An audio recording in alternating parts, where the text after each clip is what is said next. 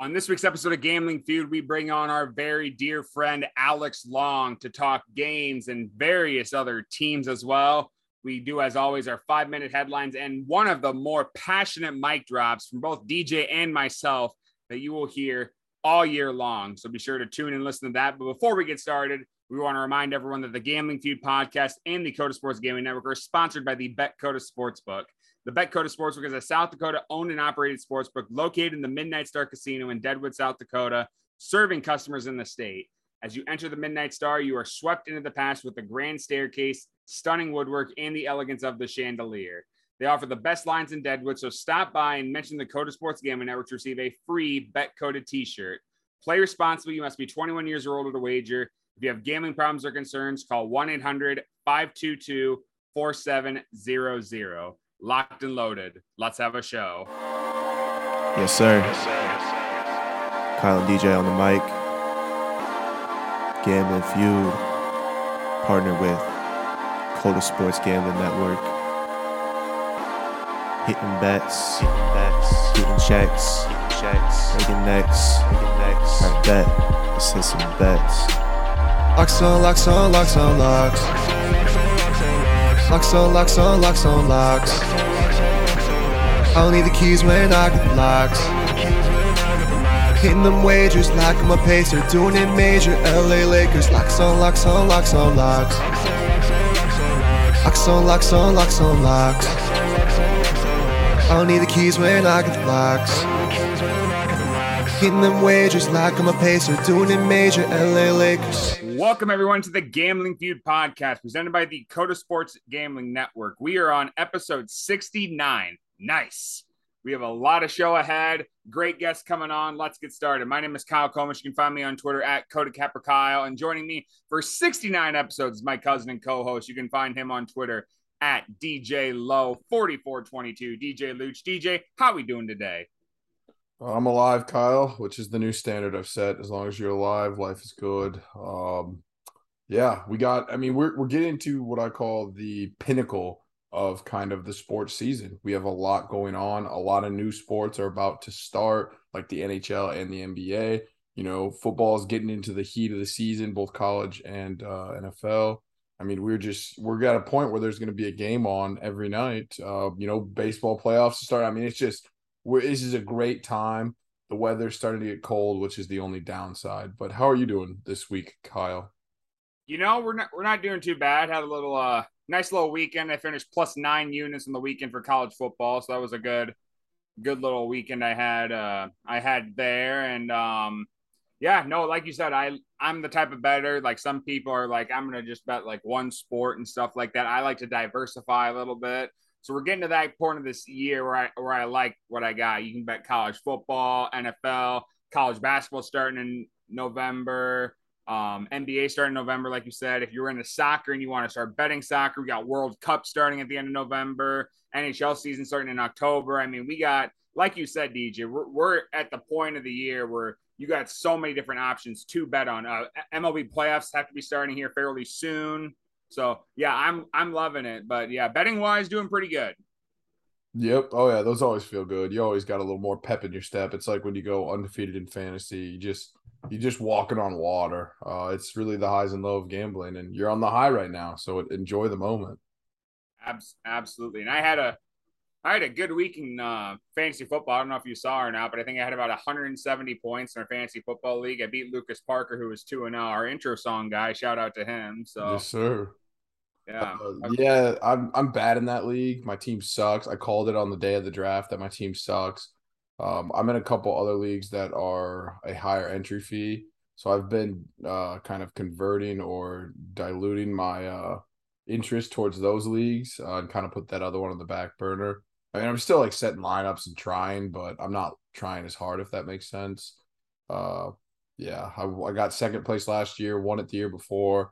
Then they bring in the big dog Kyle to come slay the king. Uh, so me and Jacob had a me and Faye JT had a hell of a, a piss poor performance. We had I think he had what like 85 and I had 85.6 or something like it was the grossest fantasy. I said I told him we both should get a loss. Like I was kind of hoping we tied so that we could both lose because neither of us deserved to win. Right. Um, but yeah, it'll be interesting. I think we already played once and you demolished me. My team's like I said, trash. Yeah, I lost. Uh, I lost your cousin week one. I lost to Alex Luch week one. But yeah, I was, I was, a, I was a, a late, a late, late add to this league, but I'm glad I'm in it. It's a good, good league with a good group of guys. Oh yeah, it's fun time, fun time for sure. Any any chance you get to dominate soup and anything, it's just it's always awesome. Oh yeah, most definitely.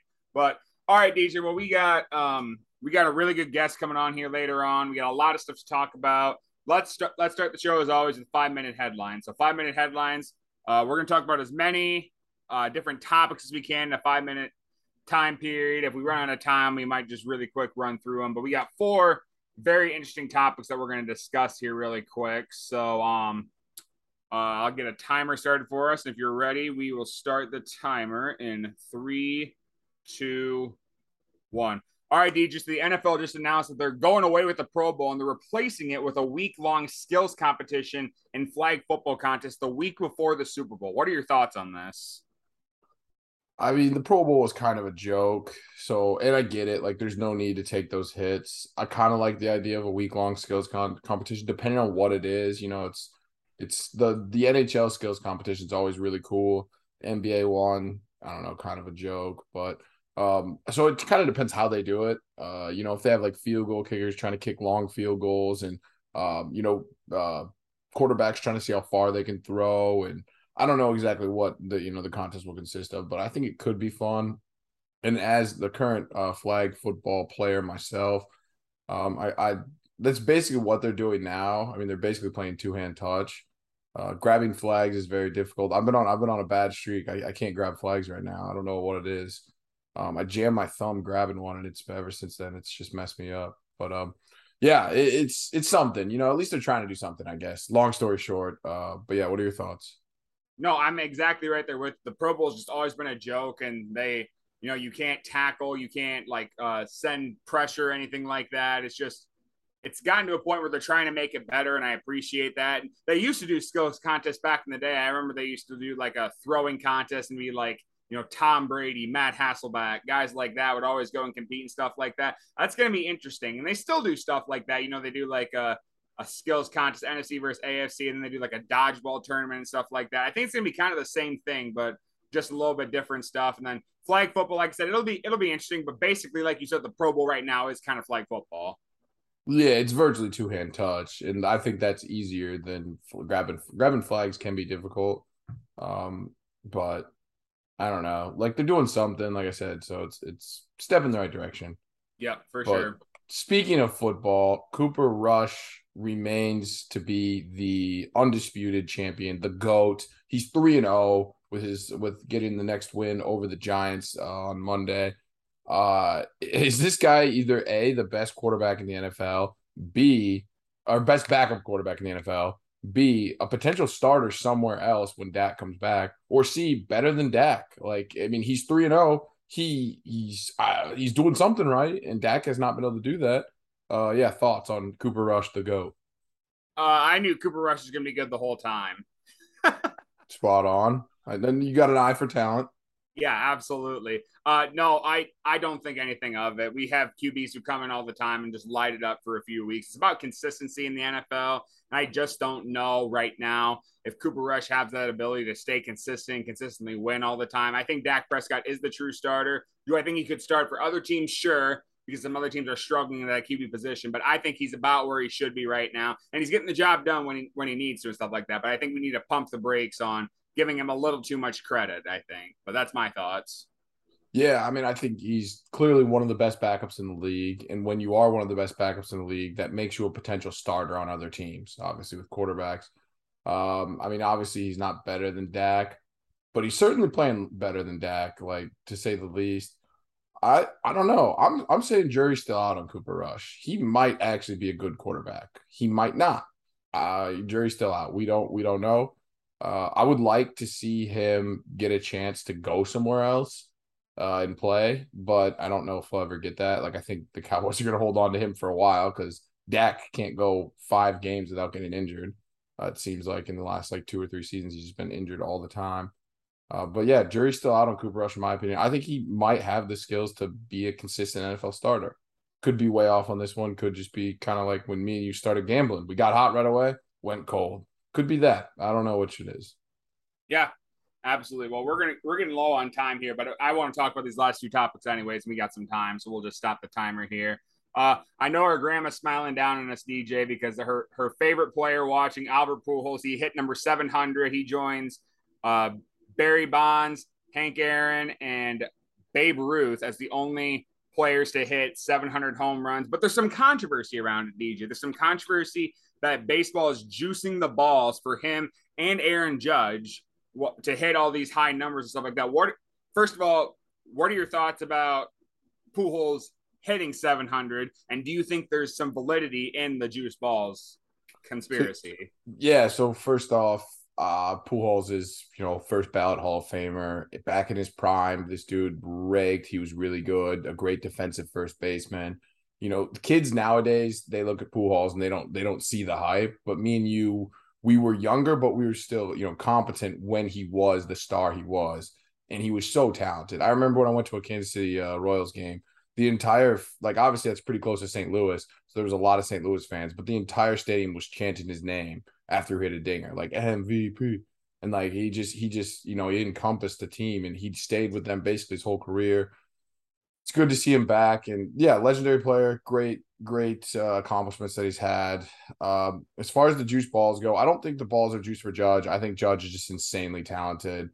Uh, but for him, I can see a case. He was struggling so much, and then all of a sudden he just started lighting it up out of nowhere. I get it, baseball super streaky, but you don't I don't know. At his age, it gets more difficult. I can see them juicing the balls to get more, you know, more viewership, more people watching, more people tuning in, and just to get him that way. I don't know how true that is, how easy that is to do, but I'm just saying there might be a possibility. I mean, all you need to do is have specific balls. The umpire would have to know, have to give the pitcher those balls. Like, I mean, everyone would have to be on the same page. But I think it's possible just because the MLB wanted him to achieve that accomplishment uh, because it is such a big thing. You could sell jerseys, you could sell tickets, you could sell memorials, like you could sell so much, like little whatever the, you know, you can sell so much stuff with that. Uh, that I think it helps them. It's more profitable for them. But I, I'm I definitely do not think they're juice for Judge. I just think Judge is insanely talented. But yeah, what are your thoughts? Uh, well, first of all, for him hitting 700, I'm happy for him. Obviously, as a Cubs fan, like, well, he's a Cardinal. You, you respect him. I mean, he's he's been dominating for so long. Like you said, we were young kids when we were watching baseball. I remember for a while though, DJ, when you had fantasy baseball drafts for a good, I'd say 10 years, he was the solidified number one pick.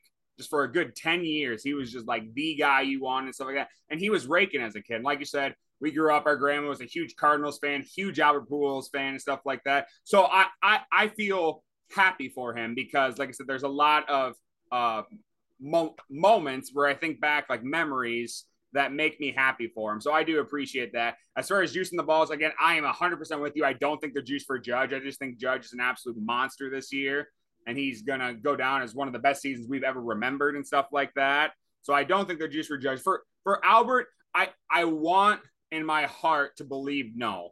I really I really really do because that would like I want to say people might discredit the fact that he hit 700 if they they're juicing the balls but at the same time, I can see it. Like you said, he was struggling a very, very good chunk of the season. And just out of the blue, he, I think he was at like 693 for a while. He just hit seven home runs, boom, boom, boom. Like that just, I, like you said, at his age, it just doesn't happen. So I want to believe it in my heart that that's not happening. But at the same time, I can see it too. Yep. And the thing with any conspiracy theory, it's not whether you 100% believe in the conspiracy theory it's just whether you acknowledge that it could be a possibility. Right.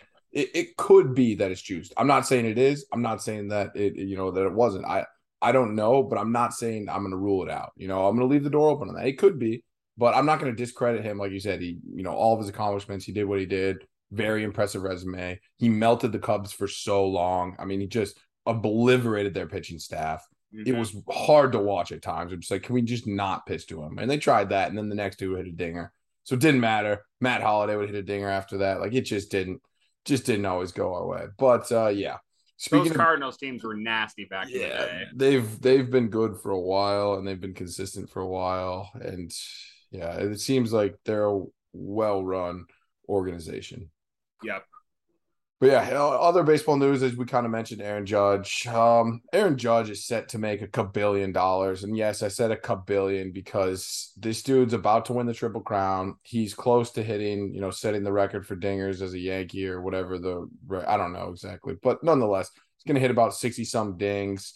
Uh, and he's he's going to be a free agent. Someone is going to pay this man an asinine amount. Like he might get close to half a billion dollars. Yeah. He might get like a four hundred million dollar contract, and it wouldn't surprise me. And he deserves it. Like this dude is absolutely melting. Um, yeah, he's unbelievable talent. Uh, it's it's wild what he's doing this season.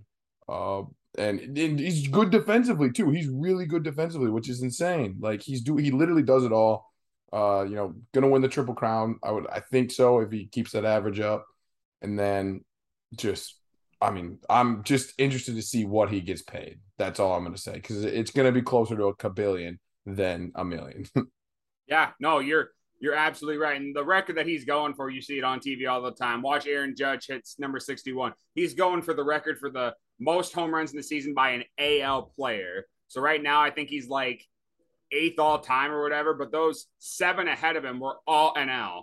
So he's going for the record for the most in the AL, which is why he's on I just want him to hit it, so I stopped getting those damn notifications on my phone because he hasn't home run in like six games, and all they're doing is just hyping it up and stuff like that. But he's getting intentionally walked too, so I I I I get all that and stuff like that. But he's gonna he's gonna make bank, and I think the Yankees the Yankees have the payroll to give to give him that bank. I feel like if they don't, they're foolish. So I think he's absolutely like you said, he's going to be close to making a trillion or a billion, not a trillion, a, tr- hmm. a billion than a million. I do think he's going to make above 500, 500 million and stuff like that. And I will say for the people in the media that vote for MVP for AL, he has the record for he's not only going to win triple crown DJ, he has the on base percentage leader, the extra base percentage leader. Um, just name any any stat any stat he has it right now. He is the leader and stuff like that. If you do not vote Judge MVP, I think you should get your status revoked. I'm just just flat out like there there's no there's no doubt like if you don't vote Judge as MVP, you are absolutely showing bias, and you should get your uh, status as a voting member of the MVP panel revoked. I 100% agree. Like he's unbelievable. Uh, yeah, I've heard rumors. So he's from kind of that San Francisco area, but San Francisco doesn't pay players. Like they really don't have a high payroll generally. So I don't know. Maybe he goes Dodgers, maybe goes LA, or I think he resigns with the Yankees. I think it's one of those two options. Like he's either going to California or he's going to stay with the Yankees. So it'll be interesting to see. Yeah, absolutely. And it'll be, it, it, like you said, it's going to be a big name MLB program that has the payroll to give him that. And right now, they're for his standard for a payroll, it's either going to be Yankees or Dodgers. Yep, I agree. Yep. So, all right, DJ, those are two really good topics. So before we have our guest on, we got to rant again. Uh, we've done a lot of sports rants lately, but these are two non-sports rants. Let's talk. Let's rant and let's do mic drop. So mic drop is me and DJ's opportunity to just rant about anything. Sometimes it's about sports. Today, both of ours are going to be about life. Basically, it's just our opportunity to rant, have a discussion about it, and this is a rant that's deep inside me right now and I need need to let it out. I'm not going to go into details on it. It's not my place to go into details about it. If you want to know what what the details on it, you're either friends with me on Facebook or you follow me on Twitter. I'm not going to say it on this podcast because you know you know it. But people are so cruel, man. I I can't believe we live in a society where people think they can do crimes and get away with it and do crimes to such good and innocent people who work so hard for a living, who take time out of their day to do good for others and take time to make the world a better place. And people just tear them down in the worst possible ways. And it's affected a lot of people lately. And Sioux City in particular has taken a lot, a lot of crime lately, whether it's car stealing, whether it's vandalism, whether it's um just like arrests in general, assault charges. Sioux City is terrible right now, but I'm sure everywhere else is too. But this is hitting home for me because that's where I I live right now. But just so many people who I know have been affected by this. Why do we live in a world where people can just get away with stuff like this and get away with doing wrong and everything turns out okay okay for them? They should be in prison for doing stuff that they're doing and stuff like that. It just sucks seeing people who do so many good things and work so hard for a living just get shit on frankly. And it just it bothers me.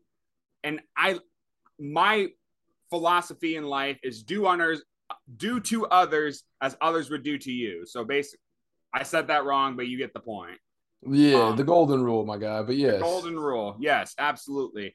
That's my philosophy. If everyone followed that the world would be a such such a better place. But right now, like I said, we just have crime that's so crazy high right now that it's affecting so many people. And it bothers me because it's people don't realize that this stuff that's happening, all these various forms of crime that's happening to various people, that's not just a physical toll that's affecting people. People are getting affected emotionally, people are losing sleep, people are uh, going to counseling more often and stuff like that. People are taking more uh, anxiety and depression medication. I mean, this is going too far. Why can't we just as a society wake up, realize what's happening right now, and fix it? Because right now we are not in a situation we should be in. This is this is terrible, frankly, and I just it bothers me and it hurts me because I've seen a lot of people get affected by this stuff. And I just hope that I said it before, and I'm going to say it again. We as a society look ourselves in the mirror and find a way to fix it because right now we're not we're not doing good, frankly. Well said, Kyle. Well said.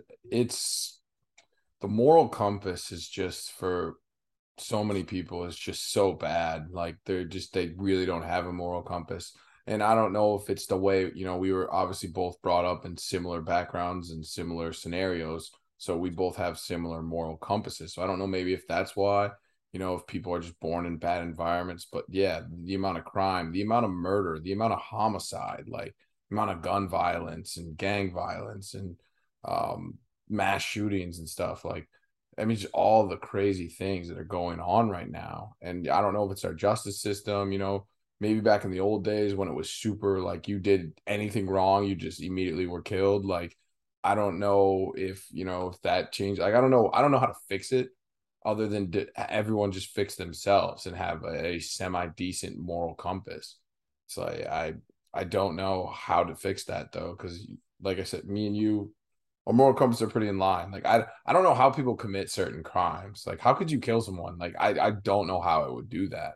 I just I don't know how you could do that to another person. It's just it's wild to me that it happens all the time and it's like it's almost it's like it's completely normalized. That's the weird thing is it's just completely normalized, and everyone's just like, oh yeah, like no one really bats an eye when things like that happen anymore, and it's so messed up. It's like no, dude, like if, if something like a mass shooting or you know someone stealing, you know, Grand Theft Auto or um you know robbery or anything like that, it's like these things should be why like uh yeah i it's just so normalized in our culture and i think that's what's almost messed up more but i don't know how to fix it uh other than for everyone to just kind of handle themselves. And yeah, like you said, the golden rule.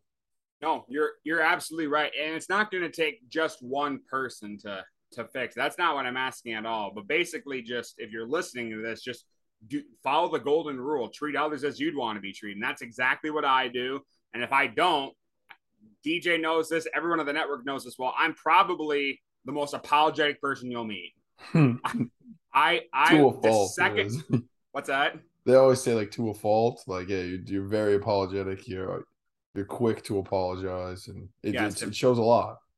Well, and that just that's just the way it is. If I know I did something wrong and I know I affected others, I will apologize. Like that's it's just in my background, and we're raised the same way, DJ. We were both raised by very well. We were parented well by both our parents, and I think um that just that's just basically like you said how our moral compasses became the way they are because we were raised right. Now, I'm not saying like people who do these crimes are raised wrong. That's not necessarily the case. I'm just saying that, just like I said, just treat others the way you'd want to be treated.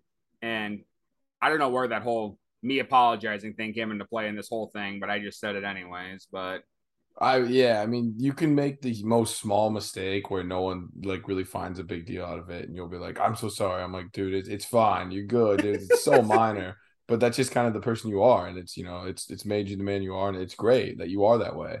Um, but the amount of people that just like you said, it's just it doesn't make sense. Like I can't even comprehend how those people think because we're just so you know polarly different from them but uh, the world's the world's kind of a nasty place right now. It's kind of a bad place in general, and it's it's terrifying when you think about it. I just try not to think about that stuff. I'm just like, I don't, uh, yeah, just don't read the news because it's all bad stories, man. There's yeah. never good news. Like, oh, someone discovered a cure for this, or you know, someone saved a bunch of people. And that's never in the news. People, it's yeah, it's a very negative connotation world right now, and we need to fix it one step at a time, one day at a time. Absolutely. So on quick quick rant here, but I just want to point it out because it's kind of hilarious. But the PS5 has been up for sale for two whole years, and you still cannot find PS5s anywhere. If you want to get it on Walmart, you get upcharged like 200 some dollars. If you try to get it on the PlayStation Network, it's just not available. I mean, it's it's ridiculous. I don't. I, are they doing this to like? I just don't understand why you would put out a new console and then just be like, yeah, and about one percent of the people who want it can have it. Not even like one percent of people in the world, just like one percent of the people who want to buy it or are considering buy it, buying it can have it. And I maybe this is PlayStation. Like you can't tell me they can't pump those babies out quicker. Like I, you knew you were gonna release. Like come on, I it's ridiculous. I get if there's like a year delay, and I guess COVID happened and stuff like that, but like two years since you originally released it and you still can't find it in the store. What is going on here? Uh, it's ridiculous. Um, and the reason, the main reason I'm bringing it up is because the uh, college football game is only going to be on next gen console, and so I'm like, you know, running through my head, like, what what's going? Like, I gotta, I gotta, you know, make some moves. You can't find it anywhere. You just, you're just SOL, and it's it's ridiculous. That's good because that college football game that's going to be on PS5 and then the newest Xbox, right? It's like Xbox Series or so Xbox S. Or I don't know what it's called. I don't okay. really pay attention to Xbox too much. Well, I'm, I'm I, PlayStation I, loyal. Well, I know you're a PlayStation loyal, DJ, but just that statement alone proves why Xbox is supreme, in my opinion, because Xbox hasn't had the situation. Hey, I'll give you that. Uh, that you got a that's a pro for Xbox right there. Um, maybe that. Yeah, no, I'll give you that one. Um, yeah, I feel like it's whatever you rate, like whatever you first start with, it's like almost ninety percent of the time you stay with that. But yep. I could be wrong. I know people oh, flip no, back and forth, and I think you're, some. You're exact... Yeah, sorry. No, I was gonna say you just you're, you're exactly you're exactly right. Like you can't tell me like, um, that this should be happening two years after it's released and stuff like that. Like the demand, whenever you say something new is going to happen, the demand already is going to increase. So you've got to increase production already and stuff like that. So the shortages of PS5 is ridiculous. It's absolutely like it's oh it's almost laughable. It's like Sony's doing this on purpose. It's like why? I, I don't get it.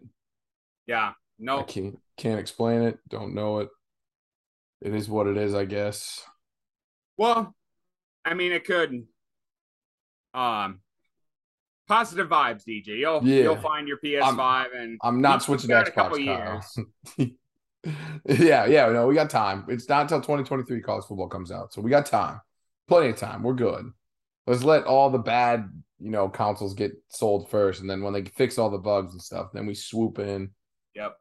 Because I, I need college football in my life.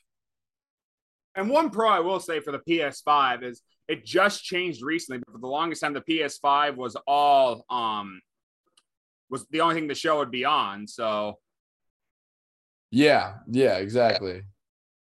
But all right, yeah. DJ, so we got another uh, guest coming on here. So if you're ready, uh, let's get to it. We today are introducing the legendary uh, Mr. Alex Long. I didn't want to dox your name, but I guess I did. Um, A Long, how are you doing, bud? And how is life? Oh, living the dream, man. Same old stuff. Excited to be here on the podcast, talk some sports though. Feel like it's been a while since I've seen you and goofed with you. So We haven't had a goof in a while. The High and Inside podcast kind of got shot in the head. um, Yeah. by a by a gun. we could always bring her back. It, it- it Under- always Undertaker potential. style. Yeah, exactly. Um, you know that that it, it didn't help that uh Fade uh, or no no fuck's eye you know got lost his Twitter account. Like, how are we supposed Yeah. to communicate with the guy if he doesn't have a Twitter account? Yeah, Um, that doesn't help at all. Facts. He's a great wild card to the High and Inside show. Well, he's the Uh, best wild card, but he's yeah. exactly that a wild card. So yeah, I just want to ask you two questions. You're a knowledgeable guy. Actually, maybe three questions here. Um, Okay. just general. Uh, we'll start with uh, you. Obviously, you're a Hawkeyes fans. Thoughts on just the Hawks this season? Um, you know how they look, what you expect out of them, kind of how you're feeling about the offense. Um, so the Hawkeyes, I'm pretty like cemented in every year to knowing they're gonna be fucking average with a terrible, god awful offense and a above average to great defense. Somehow, still staying in their lane, still hitting right in their wheelhouse, they still managed to surprise me. Because I'm pretty confident they have the worst offense I've ever seen on a Division One football field. I, it's it's so bad, and I it got a little better last game, but there's just still like the defense can't they, they can't carry them that far. Like they, they can't continue to carry them that far. So I don't know. I was out kicking their coverage already. Mm-hmm. Like any wins they get this year is fantastic because that offense deserves absolutely no wins at all. And it's Yeah. disappointing because the defense is one of the better defenses they've had, and they've had a lot of good defenses. And so, like they, you give them any quarterback, any like decent offense from Iowa's past twenty years, and this is like, you know, an Orange Bowl type team, Rose Bowl contending team, Big Ten championship contending Iowa team. But and I know Iowa fans are still trying to talk themselves into having a path there. It's not gonna happen, guys. It's P- Petras is fucking terrible, dude. Like through the first two games, he had like a 3.9 QBR. You know how bad that is? You could have get to it. be You could trying do to not that. complete a yeah, you have to be trying not to complete passes to be that bad. It- Like they didn't even the score didn't even go that low.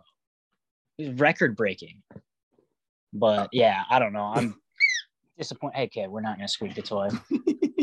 yep. There's a fair warning to all listeners as per usual. I have a zoo at my house, so my girlfriend comes home, they may go nuts. I'll do my best to mute it. I, I will say I will say though that the uh, the Iowa struggle on offense and just a couple points about this is my opinion is very very very much on Brian Ferentz. And the reason I say that is just the play calling is atrocious and stuff like that. And I told DJ Spencer Petras can't get worse, right? Okay, he's gotten worse. why is why has he gotten worse? Because Brian Ferentz became the QB coach. Yeah, no, I I don't disagree with you at all.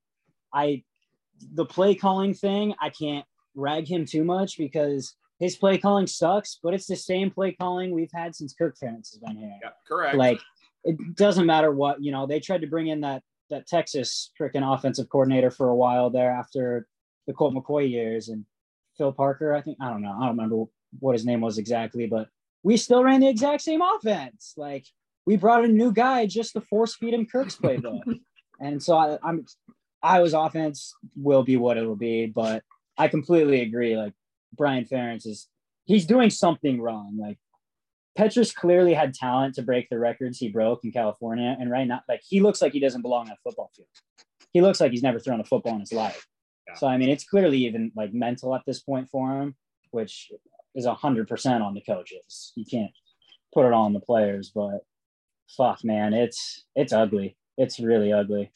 Well, and it's just so disappointing too because like we saw it last game really well. Petras throws the deep ball phenomenally. Like he is super good at throwing the deep ball. The problem is, is Iowa doesn't run a deep ball offense, and his short Exactly. pass and his medium pass accuracy is horrible. Yep.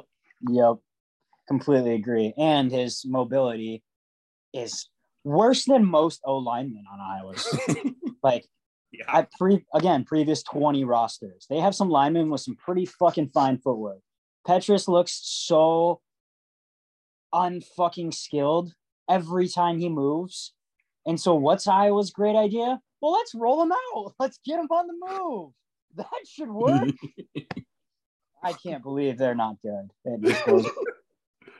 Uh, what is the line from New Girl? Like, I understand quantum physics more, like better than I understand how Iowa is winning games, or like Yeah. how they're doing, how you have such polar opposites, like one of the best defenses they've ever seen and one of the worst offenses Yeah.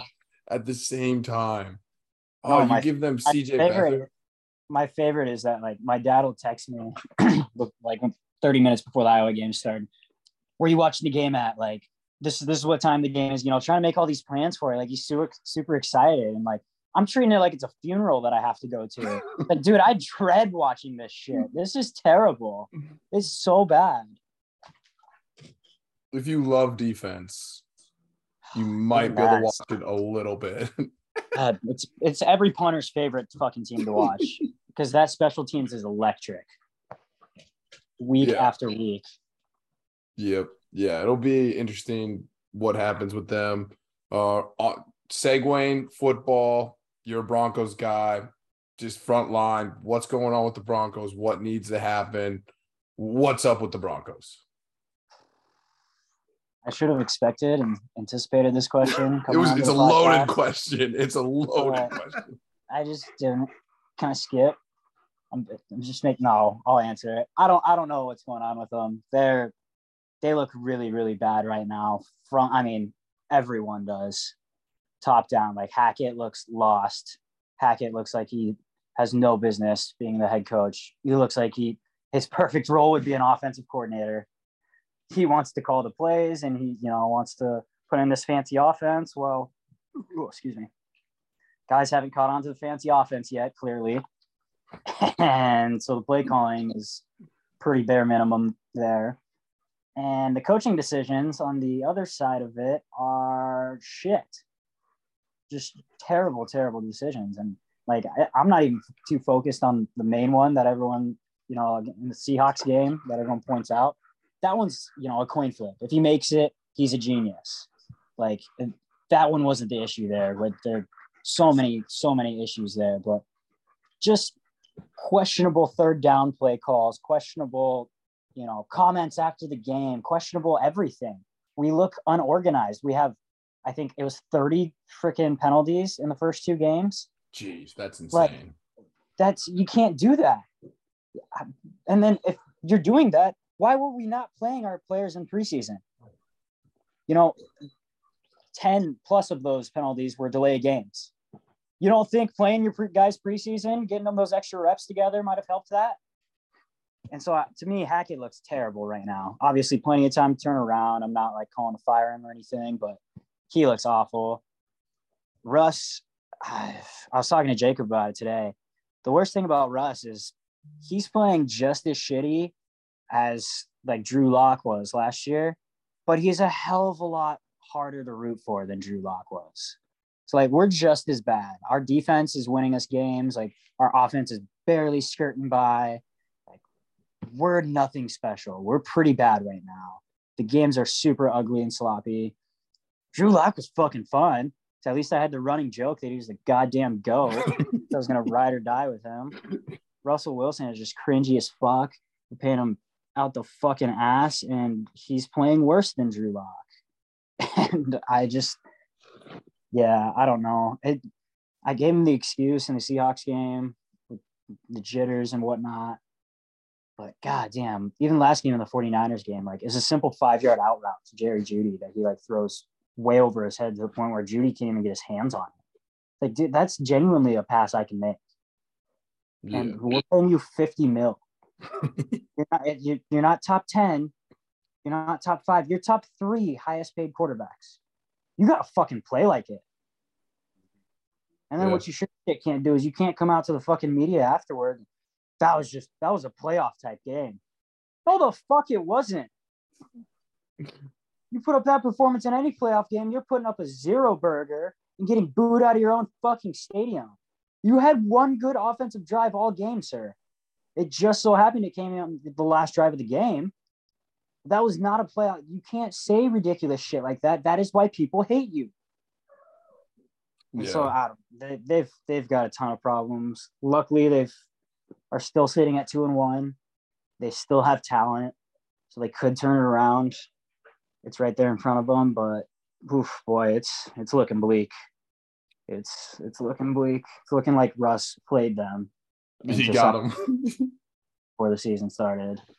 yeah. On paper, the roster looks very talented. Sutton's look made some really nice plays. Javonte runs hard. Like they have a lot of good players on paper. Has has Uh-huh. Russ gotten more cringy? Like I don't remember him being this cringy. Like No, I I feel like he's leaning into it at this point. Like, yeah, I feel like he's trying to. I I really don't know. Maybe it's just I because I'm a Broncos fan. I'm seeing more of him now, and I didn't see enough of him. You know, I didn't see it when he was a Seahawk as much, but boy, it sure seems like because you can't put him on camera. You can't. He can't open his mouth without being cringy.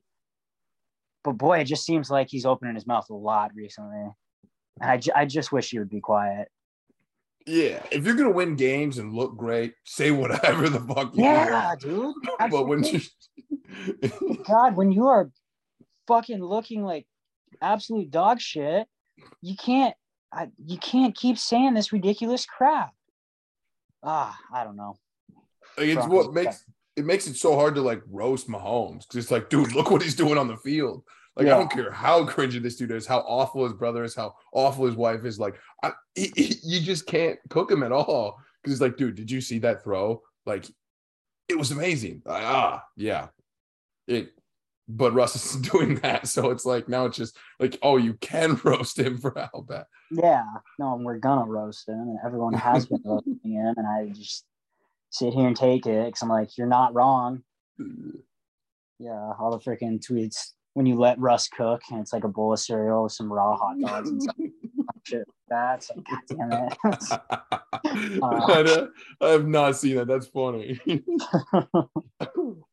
oh man, yeah, it'll be interesting to see. I, like you said, they still have plenty of time, and you know they have the right pieces in place. Um, major swap up here, and I don't want to talk about the main headline of this. I want to talk about the team in general.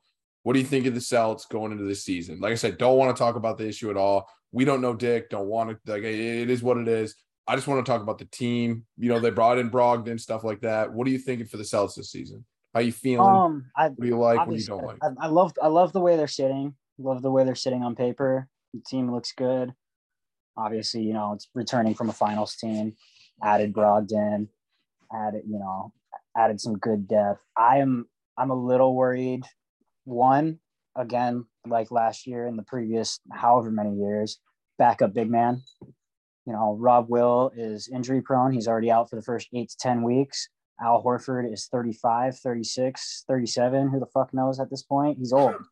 He hasn't played back to backs. So who else is going to log minutes there at the four and five spot? You know, Grant Will is going to fill some time there as a small ball guy, but I would really like to see them go out and get, you know, even a Dwight Howard would fit perfectly. You know, someone like that, big bodied guy, true seven footer is what I think they need. I don't know if they will, from what I've heard. They seem to like that big Luke Kornet Yeah. he's true seven footer and can shoot the three, but ah boy, I don't know. I don't know. They see him in practice every day, so I'll trust them there. But and then the second thing that I'm missing is a little more bench scoring still. I don't or losing Gallinari or yeah, yeah, Gallinari for the season kind of hurt them. I was looking forward to seeing him come off the bench. Obviously, Brogdon will be nice off the bench. He'll play with the starters a lot though. They still have, you know, good guys to put up points there. Payton Pritchard will get some minutes. He can put up points. Like Derrick White can get his buckets, but like I I don't know. I wouldn't mind a Carmelo Anthony. I wouldn't mind, you know, they've had him before, like a Jabari Parker, one of those a wing type player. I I would actually love. It just came out today, or has just been coming out the past week. I would love for them to go get Jae Crowder. I would love Jae Crowder back on Boston. It said they're interested. the thing I don't know about is the reason he wants to leave the Suns is because he's not going to be starting anymore. Well, you won't be starting with us either, there, fella. So I don't, not sure how that one would finagle out. But if he were willing to accept a bench role, a six, seventh man role, I would love Jae Crowder. I think that'd be perfect. But yeah, no, I, I, I like the way they're sitting. Obviously, this shenanigans happening right before the start of the season isn't ideal. It's it's just more confusing than anything. You know, you can tell just from the media day the other day, none of the players are focused on the season. No one's, you know, I'm sitting here, I'm not excited for the first game. Instead, I'm thinking about what the hell the head coach did. So, you know, it, it kind of changed just everything. Uh, all the momentum they had going into it kind of put a stop to that. But they still have obviously one of the most talented rosters in the game. It's just another year of growth from Jayson Tatum and Jaylen Brown. So I, they filled out the bench a lot more. They, you know, got rid of a lot of those, the logjam of those young guys at the end of the bench. That Brogdon trade really opened that up. Got rid of a bunch of those guys, which I liked. So I, I, I think they're sitting in a good spot. I like where we're sitting. Yep. Yeah. Um, can we just get IT back? I mean, what do we have to do to get IT back in green? I don't know how many times I have to tweet at Brad Stevens. I don't know if the man doesn't check his Twitter. I might have to text him next. I'm not sure, but fuck. I just want Isaiah Thomas. What bench score? Fits perfect. League minimum, veteran minimum. He'll Seriously. take it. He will take it. Would be a veteran leader in the locker room. And yeah, um, you you said you talked about the bench scoring. Oh, here's a guy who can come in and fucking score. Exactly. yeah. Perfect spark plug. But what do we know? We don't know basketball. Yeah. Only Brad Stevens knows more than me. Takes Butler to a, to a championship, and everyone's like, "What?" Yeah, they act like he's hot shit. Just kidding, Brad Stevens. If you happen to listen to this, I love you. and sign IT. Yeah. I took Butler to a championship. NCAA 10, PS3. No, All right. Well, we got a rundown. Got your opinions on a lot of hot topics. I mean, a lot, you know, some you know more local teams, and then obviously just big, you know, NFL and NBA discussions. Kyle, do you want to give a rundown of kind of the gambling feud contest rules and then the standings and kind of what will be going on, and then let's dive into some games. Unless you have any questions, Kyle, I forgot to ask you that. Do you have any questions for the man, the myth, nope, the legend? Nope, I'm I'm sitting I'm sitting good. I've uh, I know now for a while now. I got to see him in person last month and stuff like that. So that was a good time. That was only a month ago. That's wild. I know. Your wedding seems like a year ago. I mean, not that much. That's a little aggressive, but. wow, that was a hell of a time, though. Memories were made that night for sure. Oh, yeah. Drinks were spilled. spilled. Stuff and things happened. stuff and things happened. The the no the no drinks in the dance floor rule was not followed. That was a terrible rule to begin with, anyway. Like right. what? What do you expect to dance without a drink? Like that's communist Russia, okay? Well, we drink, got... drinking and dancing kind of go hand in hand. Like you need one other typically. A lot of people won't drink or won't dance unless they're drinking. Exactly. I don't make the rules. I just follow them. I, exactly. Oh, you're absolutely right. um, I was like, I'm really- the one who made that rule. we just threw it back. Uh, I'm joking, Kyle. I don't know if he made the rule. I was just, I thought it'd be a funny bit no, if he I, said that. I don't, yeah, I don't, I don't care. We got our deposit backs. That's all that matters. Let's go. Big dubs. Dubs all around. Uh, so go to the gambling feud contest. So we're doing a little something different this year. We're doing actually two different things this year. We're doing a Coda Capper side of the bracket and a non-Coda Capper side of the bracket. So you got to make the top eight on either the Coda Capper, the not if you're a Coda Capper, or the non-Coda Capper if you're a non-Coda Capper to make our gambling feud Sweet 16 contest that will happen in December. And another rule we added this year is you have to beat either DJ or myself to make the gambling feud contest. And basically, Alex, he's been on the show before a bunch of times. He knows the rundown. Basically, he gets five units per game. He can disperse that however he chooses. He can go two on the money line, one on the over under, two on a first half. You can do team total, uh, money line, parlay, uh, player props. You can tease it. We had some tease it last time. You can do literally anything you want. The only rule is he gets five units per game. And basically, like I said, he's not only competing in this, but DJ and myself are competing in it. So he has to beat either one of us. And so far, only two people have not beat us, and both those people Okay. finished minus double digits. So I don't know if you know Willie Naylor at all, oh, Alex. He did not have a good showing. I've I've heard of him, but I've also heard he's kind of a fucking moron, so that doesn't surprise me. Facts. I, I still I still laugh because Pace texted me after Willie Naylor was on. He goes, you know, Willie Naylor sounds a lot like toast. No way. Damn, Every Pace is time. on to us. Kev's got me pegged. All right, gentlemen. Well, to get started with the slate, let's start with the a baseball game. We got a game being played uh, tonight at 6:07 between the the Yankees and the Blue Jays. We got Gerrit Cole on the mound going up against Mitch White. Line right now, we got Yankees minus 125, Blue Jays plus 105, and an over under of seven and a half. So this is the time. What? Sorry, I was yelling at my dogs. Okay, no, you're good. Um, so again, I'm absolutely the worst person when it comes to baseball, when it comes to betting baseball. So I'm gonna make mine short and sweet. Um, Gerrit Cole, not the near Gerrit Cole that he's been, but he's still been very solid this year. Um, Mitch White has struggled so far. I think he's not gonna do very good against this Yankees lineup. So I'm gonna take the Yankees money line. I'm gonna go uh 2.5, no, two yeah, yeah, because it's one minus 125. So 2.5 to win two. And then I'm gonna get really, really, really juicy here. Just for the heck of it. And if I if I'm right, I'm gonna call myself a freaking genius. Give me a half unit on Aaron Judge to hit a home run. I like it. He's got to hit one in the next like three days, right? He's Yeah. got to be due. Um, yeah, this line makes no sense to me. Mitch White has looked awful this season. The Yanks have been the Yanks. I mean, they've been really solid. Gerrit Cole, even though he's overpaid, is still a solid pitcher. Why is it only minus 125? I, don't quite understand.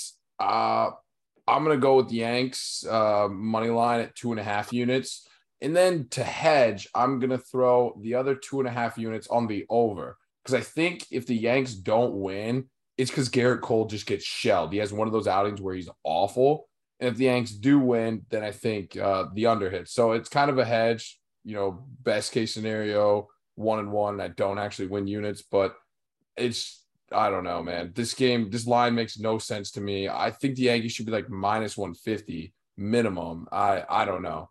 So that's what I'm going with. Uh Al buddy, what are you looking at for this Yankees Blue Jays game? So I've actually paid so little attention to baseball since about I don't know, probably a month, month and a half ago. It's just when the Cubs are bad, it's so hard to pay attention. So yeah, I thought I was missing something when I looked at the lines and looked at you know projected starters and everything. So I was glad to hear you call out how crazy the line looked because I couldn't find anything. So I am just keeping it simple. I'm sticking with Yankees, all five units, minus 125. Gerrit Cole, I as much as I hate him, as overpaid as he is, he's much better than that Mitch White or whoever he's playing.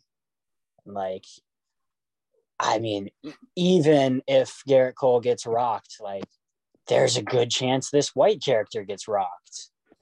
You know, this guy has stats are terrible. I can't say I've ever watched him play, quite frankly. I maybe I have, but just didn't notice it.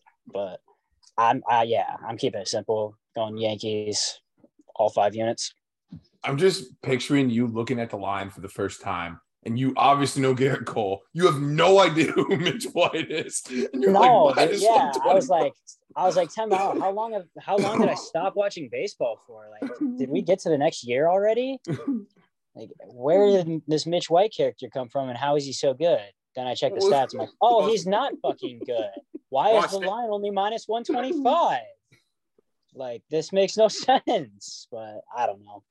Well, st- stats don't lie about Mitch White. Mitch White on the year, uh, one and six record of 5.12 ERA. He has 73 strikeouts to 31 walks. That's tough. That's it's not good. Not good. No. So So yeah, I feel I feel good about that one. All five units there. all right. I like it.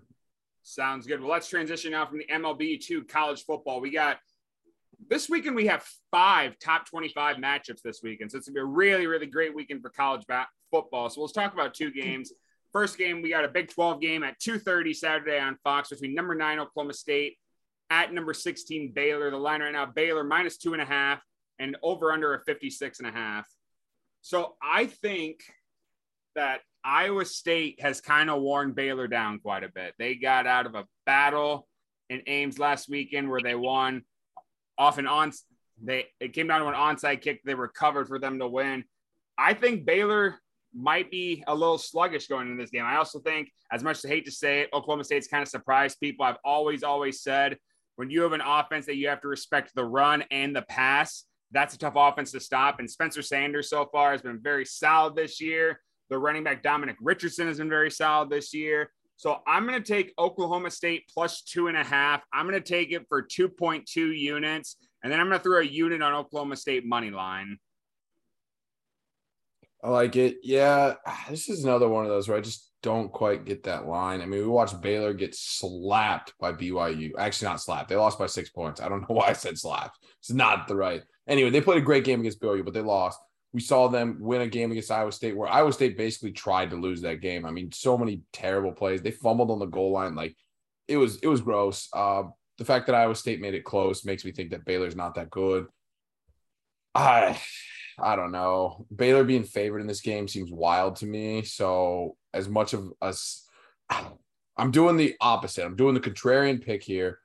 Baylor should not be favored, so therefore I'm going to bet on Baylor. Uh, I'll take Baylor minus two and a half. I'll do 2.2 units to win. To I don't love it, but it doesn't make any sense to me. And whenever that happens, I bet it. Sometimes it burns me like the Iowa State over. Other times I look like a genius. So it's it's real hit or miss, but I just don't have a read on this game.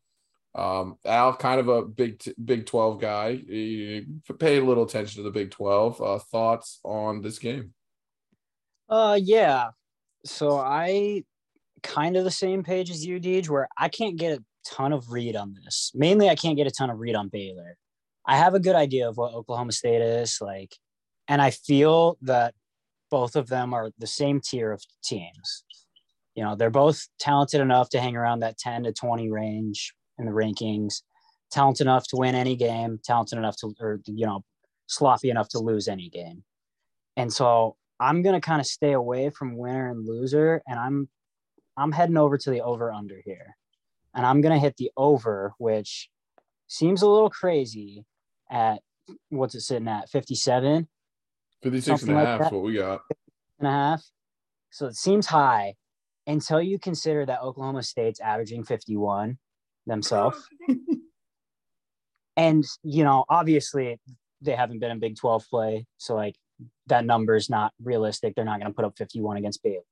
But, like Kyle said, I think Baylor's a little worn down. They're not going to want to grit and grind it out. They have a pretty talent, like, they have a capable offense as well they can put up points. They're averaging 40 points per game themselves this year. Like neither of them have a stellar defense. I think this is going to be a classic Big 12 shootout. Like both, I don't know, not both teams. I think it's Oklahoma State's first game in the Big 12. Baylor obviously had one last week, but I I think this is just going to open it up. They're going to hit that over. So I'm going all five units on that over 57. And I'm going to be cheering for points initially I didn't know if I liked that play, but I think you're spot on. The like as you broke it down, I think you're spot on. People always think Oklahoma State and Baylor have this great defense, which historically they have. But this Uh-huh. year, it's more of their offense. Like Spencer Sanders for Oklahoma State's a beast. The quarterback for Baylor, don't know his name, can't think of it. He threw some dimes last week against Uh-huh. Iowa State. He made some nice plays. I think this is going to be a shootout, Yeah, honestly. I- personally, I see Baylor, and again, trying to get a read on them, so I could very well be wrong, but I see Baylor as the type of team that kind of plays to their competition. It's like last week, they're playing with Iowa State, sloppy game, they're playing sloppy. This week, Oklahoma State's going to come fling it, shoot out, score, put up points. Baylor's going to hang right with them, and it's going to be a competitive game. I don't know who's going to win. I don't know who's going to come out on top, but I know points are going to be scored. And I know a lot of times the first first couple games of the Big 12 season every year, I look at those over unders, and you just look. You look through the Big 12. Big 12 is the only ones up in the freaking high 50s and 60s. Like no other conference is putting up points, you know, over unders consistently like that. And I just always think, I'm like, wow, there's no way they put up those points. Sure enough, they do. They just don't play any defense. There's no defense to be found. And they just, you have like three 70 yard touchdown passes, and it's just, they somehow hit an over under of like 85. And it's like, what the fuck just happened? So I'm, I'm going with the over. I, it's a big number and it intimidates me. 50, 57. It's a large over to hit, but we're we're gonna hit. 28 28. That's all you need. Yep. Yep. Guaranteed Easy money. hit. Easy money. So Uh, Shapen DJ, that's the QB for Baylor. Yep. He, he, uh, he was uh, Gary Bohanon's backup last year, and then Bohanon got hurt. He's been lighting it up ever since, so he became the starter. And we got some dudes. Both sides have some dudes at receiver. hmm yep. Absolutely. All right. Well, let's uh, go on to another uh, game. I, I think this is the best game next weekend that we got uh, coming up next. We got number 10 North Carolina State at number five Clemson. That game is at 6:30 on ABC. The line right now, Clemson minus six and a half and an over under of 40 and a half. So we all knew, we all kind of figured that Clemson would kind of be back and not nearly as poor as they were last year and stuff like that. And so far they've proven that, but they they just got off a tough, tough win against Wake Forest. But they haven't seen a defense like North Carolina State this year, and I think that's going to come and that's going to be uh, different for them. And I think after that very very long game against Wake Forest that they probably should have lost, truthfully, I think Clemson's going to come out flat here. So I got two plays for this game. I'm taking North Carolina State uh, plus three and a half first half. I'm going to do that for two and a half units. And then I'm taking North Carolina State plus six and a half full game for two and a half units. I think they keep it really, really close. I think that Clemson's going to come out flat. And I think North Carolina State dang well could win this game, but I think it's going to be very, very close throughout the entire game. So I'm going two and a half on plus three and a half first half and two and a half, six and a half, plus six and a half full game. I gotcha. This one, honestly, has been an incredibly tough game. I mean, we just watched Clemson's defense get annihilated by Wake Forest. And I'm not saying Wake Forest doesn't have a good offense, they do, but I thought Clemson was a top five defense. It didn't look like it last week.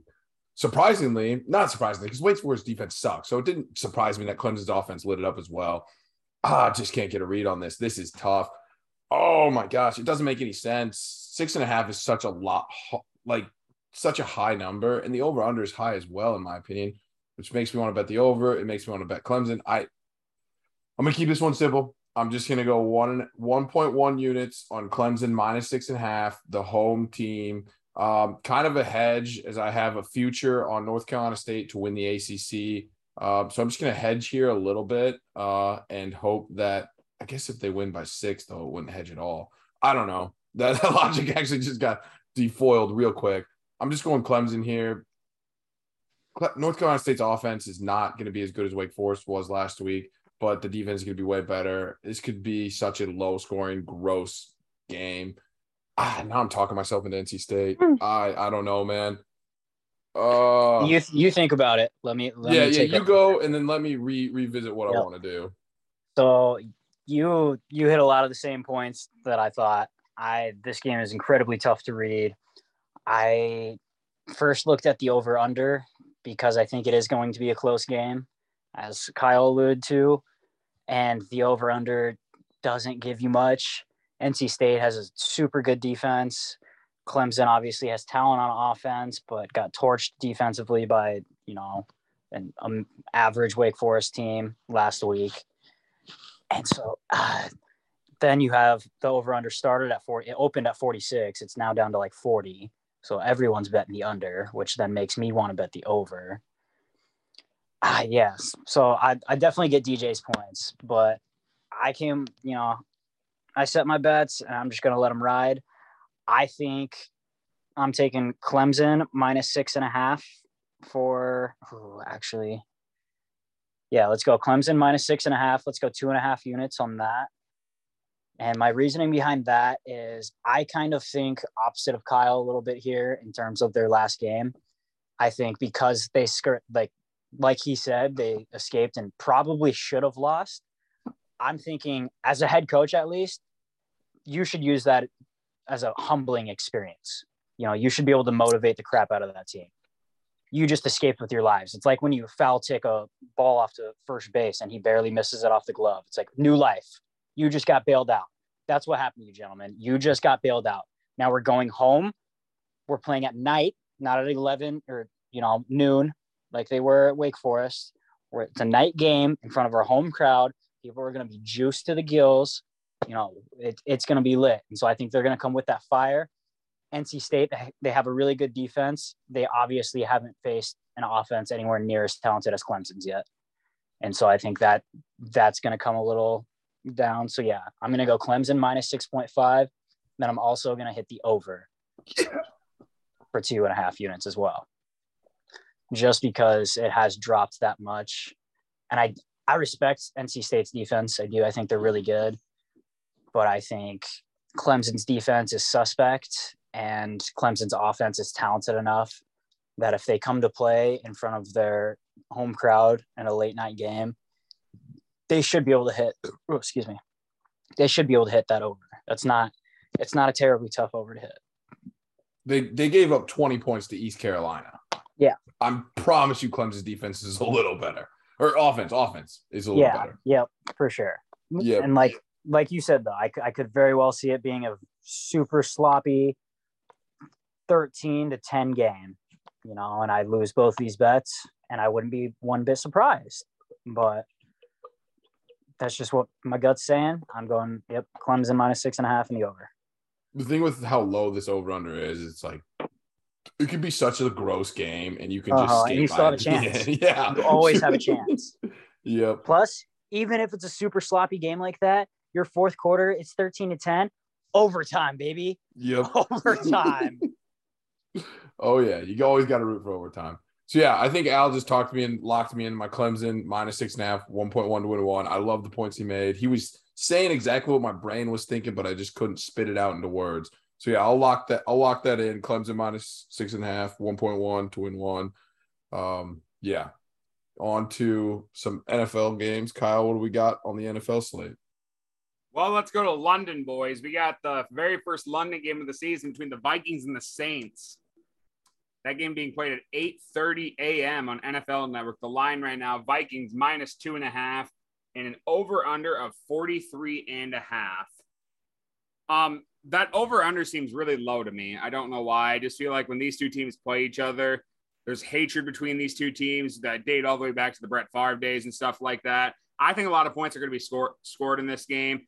I also am not a big believer in Jameis Winston right now. He's really, really struggled so far this season. So I'm gonna go. Um, I'll go 2.2 units on the over of 43 and a half. And then I will go 2.2 units on the Vikings minus two and a half. Yeah, that over under set low because the Saints suck on offense. I mean, they're terrible. They're so bad. Uh, it's I don't know what's going on with them. I have Jameis Win or not Jameis. I have Alvin Kamara on my fantasy team, and he's the worst player of all time. I don't know. Like you telling me Drew Brees made Alvin Kamara one of the best running backs in the league. I guess I could believe that. Drew Brees is a great quarterback. Um, I don't know. I as Michael Scott says, I am ready to be heartbroken again. I'll go with the hmm. Vikes minus two and a half here, two point seven five to win two. I, I'm not. I'm not in love with it by any means. Because is this game considered a primetime game? I feel like no. I feel like it's not a primetime game. No, dude. it's yeah. no, it, it's not because like 90% of America isn't willing to even wake up in time for those games. I, I like I love my football. I'm not I don't wake up for the 8:30 games unless it's my team playing. Yeah. So like, I, I don't know. I don't think that's prime time. I In think which Kirk will be all right. Yeah, Kirk's gonna light it up. Then we saw what he did in non-prime time against the Lions last week. He drove them down the field and scored the game-winning touchdown. I mean, yeah, I love the Vikes here. Two point seven five units to win two point five. Vikes minus two and a half. We're gonna clean them up. I don't know if the Saints score over 10 points, to be honest with you. It's gonna get ugly. You're gonna need the Vikes to hit this over for you, Kyle. But don't worry, Vikes will score 35, Saints score 10, Vikes cover, and the over hits. Win-win for you. Al, buddy, what do you got on this NFL game? So I am going to go, yeah, opposite of Kyle, unfortunately. Well, fortunately or unfortunately, however you want to look at it. I'm hitting the under here. I think the line makes total sense. I think the Saints, like DJ said, are struggling mightily right now and very, very injured. Very, very injured. It's tough to work that rust off when you're fucking injured. So I think they're going to continue to struggle. The Vikings have a good defense. So when you're struggling offense, not ideal. That doesn't bode well for them. And then the Vikings offense is just hit and miss. It's Kirk Cousins. Like, if he puts up 45 on his own to beat me, like, I'll take the L on the chin. is, but they're definitely talented, but it's the Vikings. So I just don't have a ton of respect for them. But having said, I don't have respect for the Vikings. I am also so I'm going to put four units on that. I'm going to throw one unit on Vikings minus two and a half oh, because I, I think they're the better team. Yeah, I mean Carolina held the Saints to 14. Like, yeah, I think I think they're significantly the better team. But I think that unders a lock. I, I do love that under. I, I 100% agree. I think it's going to be a low scoring game. It's going to be gross, like honestly. the Vikes are going to play just well enough to win. As, yeah. All right, and to wrap up our NFL slate, we got a battle of uh, two teams that are surprising a lot of us. We got uh, the Jaguars two and one right now, taking on the three and zero oh Eagles at noon on CBS. The line right now Eagles minus six and a half and an over under of 48 and a half. Um, I don't know what to do with this game, honestly, because these are two teams that like are surprising and stuff like that. And um, yeah, I don't know what to expect out of this. So I'm actually gonna do a first because I don't know about the lines, stuff like that. I'm gonna do a couple player props. There we go. do for my uh my play. So I'm gonna do I'm gonna do one and a half units on AJ Brown over reception yards because I think that the Jaguars defense is going to have a tough time containing him. And then I'm going to do I'll do Sorry, DJ. I know this is tough to keep track for you. I'm going to do one and a half units on James Robinson over rushing yards because they've uh, he's done really well the past couple of weeks, and I think he'll do really well again. And then I will do one unit on um on an AJ Brown anytime touchdown. I normally don't do player props and stuff like that, but for this game, I don't know how to read these lines at all. So I think that's the route I go. Fair enough.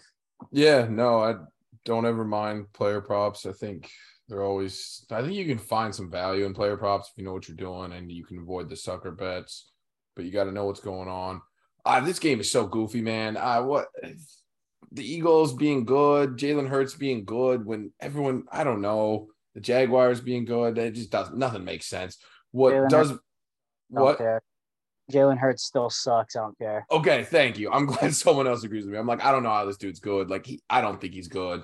Um, it is what it is. He'll do. He's. I think he's kind of like a Kyler Murray, where he lights up at the beginning of the season, struggles at the end. As defenses yeah. and everybody gets more in tune, that's exactly what I think happens. But nonetheless, good quarterback. Yep. Uh oh, the dogs. Ooh, let the dogs out. Hold on. Mm, mm, mm. So for this game, I'm going the contrarian view. Uh, the Eagles were favored by seven. Uh, majority of the public's on the Eagles, and it dropped to six and a half. Six and a half is like the perfect number for anyone who thinks the Eagles are slam dunk because oh, they just win by a touchdown. Eagles will win by three to six points. So I'll go Jaguars, 2.75 units to win I hear you 2.5. now. The dogs, the dogs settle down. They know it's not a stranger trying to rob you all of a sudden. The same person that comes home every night has come home again. yeah, I'm going. Uh, I'm going Jags uh, plus six and a half. Uh, just because the line doesn't make any sense. Uh, Eagles should be favored by more. Uh, also, I think the Eagles are fake. I think it's going to be a gross game. I'm going Jags plus six and a half. Two point seven five to two point five. The last game in the slate, Al Buddy, surprise us with your knowledge. What do you got for this one? Well, my knowledge is always surprising to everyone. Don't worry. I am going for this one with the two and a half on the under of 48. I my reasoning behind that is one, I think they're both getting a little overhyped here in the early season.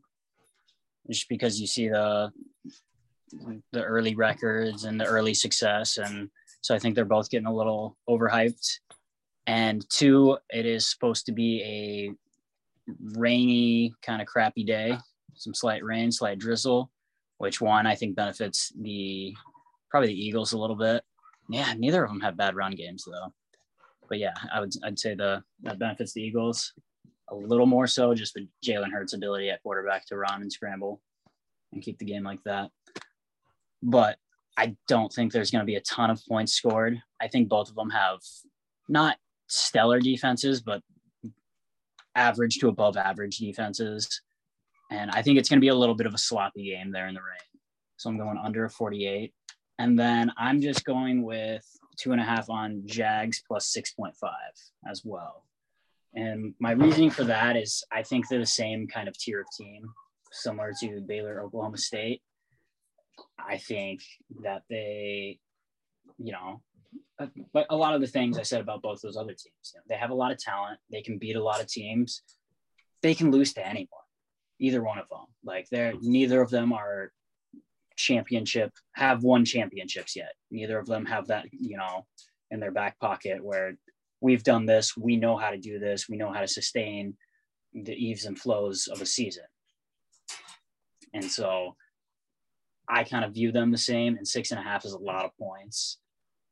Like I said, in the sloppy type game that I'm expecting, I don't think enough points are going to be scored to cover that spread, I guess is where I'm trying to go with it. So I'm, I'm going two and a half on plus six and a half, or pl- Jags plus 6.5 as well. Yeah, no, I love that pick. I yeah, I don't respect the Eagles. The Eagles are due for like Jalen Hurts is due for one of those ugly games where like, oh yeah, this is Jalen Hurts. Yeah, for sure. I, I just feel like both the both the Jaguars and Eagles are just getting super super overhyped. It's like, guys, we're three games into the season. Like, let's let's calm down. Like we we knew these guys could have good games. That's why they got drafted high. You, you know, Trevor Lawrence was first overall pick, making you know makes crazy good throws. Oh my god, I can't believe he made that throw. Guys, we were calling him the next Andrew Luck when he before he threw his first college pass. like that that was a thing. Why are we acting Dude. surprised now? Like this dude is talented. We knew this. Can he put it together for a full season and win games? That's what I want to know. Jalen Hurts. We knew this dude could make crazy plays. We watched it in college. Can he make correct decisions when the pressure is on the line? That's what he didn't do well in college. Pressure hasn't been on the line yet in NFL because he hasn't gotten to that point yet. So, you know, I I would like to just pump the get pump the brakes a little bit on these teams trying to jump into that contender category. And I'm not saying they're not contenders, just not yet. Yeah, that's Yeah, fair. Hundred percent, hundred percent agree. I like. I, I'm definitely more down on Hurts than I am on Lawrence. I think Lawrence has shown a For couple. sure. Like early on, I'm like, dude, this guy looks like he might. You know, I'm not jumping the gun or anything. I'm just like, he looks like he might. But we've said that about a lot of people, and then we find out. Uh, you know, there was a one game spot where I was convinced Drew Lock was probably going to be the best quarterback that's ever, you know, suited up in the NFL. I Um, still am. So yeah, uh, the jury's still got out. absolutely robbed in that trade. Fucking horseshit. you got fleeced, just taken out back. that doesn't make sense. they gave up the future goat and paid the other guy way Plus too much. picks. Ah, Well, I tell you what, Al, it was great. It was great having you on. We try to have you on a lot, and there's a reason for it. We enjoy having you on. So thanks for coming on. We appreciate it. It's always a pleasure, man. Love doing it. Absolutely. Any uh shout outs for your uh, Twitter at all? People, the people to follow you. Shit. Uh, if you, yeah, you could follow that Willie Naylor character if you want. He's kind of funny. Oh, I don't even know his at to be honest. Should probably look it up. Fuck it. Follow long Alex 02 at Twitter. All right. That, nothing really worth following. Pretty boring guy. Oh, it's not true, but all right, sounds good. And to, to wrap up the show, as always, uh, check out our website, www.codasportscappers.com. We got articles coming out on the daily from daily lock articles. We got college football articles, NFL, NHL, everywhere in between. We have articles all the time on the website. Uh, be sure to follow me and DJ's Twitter page at Feud Gambling. We have on our every single day we'll have our plays and our units from action. So check that out. Well, our podcast will drop again next Tuesday. We'll have on two guests next time we're planning to. So be sure to uh, give check that out. And we got a ton of podcasts going to the network, and we actually got, forgot to add some here too. So we're gonna forget some, unfortunately. But we got the OG podcast, the Mount Lockmore podcast with Pace Beerus and Pumba Cakes. Uh, it hasn't happened in a while, but it, there's talks there might happen again. The High and Inside podcast with DJ, Alex, and JT. Uh, if you're big into soccer, we have the Gabacho Baracho so- soccer podcast with Corey Adair, Don Thomas Miller, and Dan Angel. They're talking a lot of soccer lately. World Cup is heating up here, so be sure to give that a listen to. We are dominating in college football right now. We have the College Football Central show on YouTube that drops every Wednesday, where we cover eight different games we all give upset of the weeks and lock of the week picks. Uh, there's also the Not Another College Football podcast with our man Potato Gobbler and Beast Picks. Uh, if you're big in the UFC, we got the Throwing Bows podcast with BFC and Fade JT. Uh, we have the Securing the Bag podcast with the Parlay King himself, Mr. DG Betts. Um, if you're our premium pick guy, Big Game Hunter, has the Cashing Tickets podcast. He went like 20 and 9, I believe, on his premium picks this weekend. So be sure to give that a listen to. Very short episode. I think like usually like around 10 minutes every episode. So it's really easy to listen to. And as always, you can follow our specific Twitters. You can follow me on Twitter at Coda Capper Kyle and DJ for 69 episodes. Wrap it up for us, buddy. You can follow me on Twitter at DJ Low 4422. Thank you for tuning in and check us out next week for another electric episode with two electric guest pickers as we're wrapping it up towards the end of the year contest. Doses. Peace. Nailed it.